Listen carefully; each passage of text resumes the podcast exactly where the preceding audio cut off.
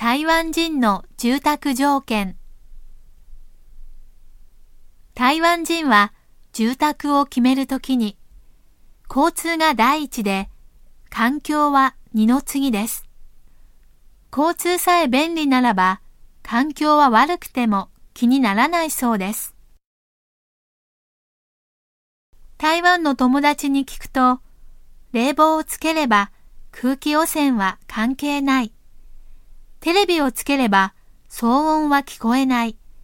だから環境は関係ないと言っていました。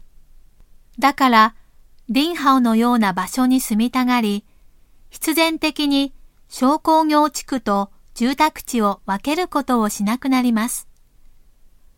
それで台北のような街並みが出来上がります。